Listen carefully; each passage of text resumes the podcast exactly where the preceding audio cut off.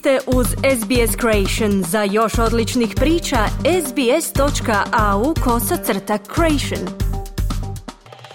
Slušate radio SBS na hrvatskom jeziku, ja sam Mirna Primorac.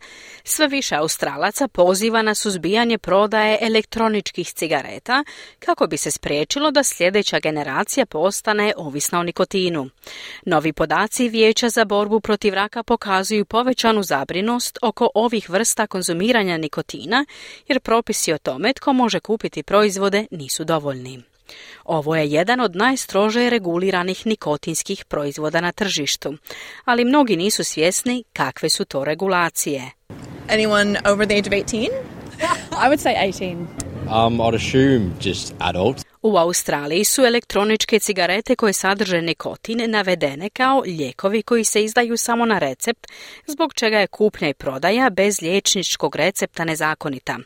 U početku se reklamiralo kao čudesno rješenje za prestanak pušenja, a statistike pokazuju da jedan od pet mladih ljudi u dobi između 18 i 24 godine je probao vaping ili elektroničke cigarete, a otprilike četvrtina njih nastavila ih je koristiti. Todd Harper je izvršni direktor Vijeća za borbu protiv raka i razočaran je smjerom u kojemu Australija ide. This is a country that has led the way in reducing nicotine addiction through tobacco products, and now we're seeing a new generation of young people potentially becoming addicted. Ovo je zemlja koja je prednačila u smanjenju ovisnosti o nikotinu putem duhanskih proizvoda i sada vidimo kako nova generacija mladih ljudi postaje ovisna kazao je Harper. Kaže da su klinci od 12 godina kontaktirali telefonske linije za odvikavanje i da su mnogi zabrinuti. Istraživanje Vijeća za borbu protiv raka pokazalo je da više od 80% odraslih vjeruje da elektroničke cigarete stvaraju veliku ovisnost i da ih treba pažljivo regulirati kako bi se zaustavila nova generacija ovisnika. Velika većina također želi suzbijanje reklamiranja elektroničkih cigareta na društvenim mrežama i digitalnim medijima kao i u trgovinama.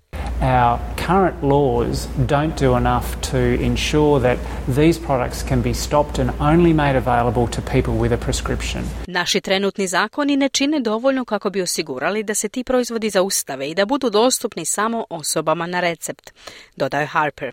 Profesor Simon Chapman, emeritus profesor javnog zdravstva na sveučilištu u Sidneju, slaže se da trenutni zakon ne odgovara svrsi. This is being undermined totally by Chinese imports, um, completely unregulated stuff uh, flooding into Australia. Ovo je u potpunosti potkopano kineskim uvozom, potpuno nereguliranim stvarima koje prepravljuju Australiju, kazao je Chapman. TGA, regulatorna agencija za lijekove i terapeutska dobra, tražila je javno savjetovanje o predloženim reformama za suzbijanje ponude nikotinskih proizvoda za elektroničke cigarete. U zabrinutost da su proizvodi s nazivima kao što su Fruit Loops i Strawberry Milk posebno usmjereni na mlade ljude, ali neki, poput doktora Alexa Woodaka iz Australske udruge za štetu od pušenja, kažu da više propisa nije rješenje. Why on earth severely restrict uh, safer ways of taking nicotine and leaving deadly cigarettes readily available? Zašto za Boga ozbiljno ograničiti sigurnije načine uzimanja nikotina kada su smrtonosne cigarete lako dostupne, kazao je Vudak. Ali mnogi stručnjaci za javno zdravstvo nisu uvjereni kao ni ljudi na ulici. And not a good habit for the kids especially. Sort of go, it's not smoke, but it is. Prescription or not, I don't think they're going to be very successful in stopping people. Kazali su neki od ispitanih.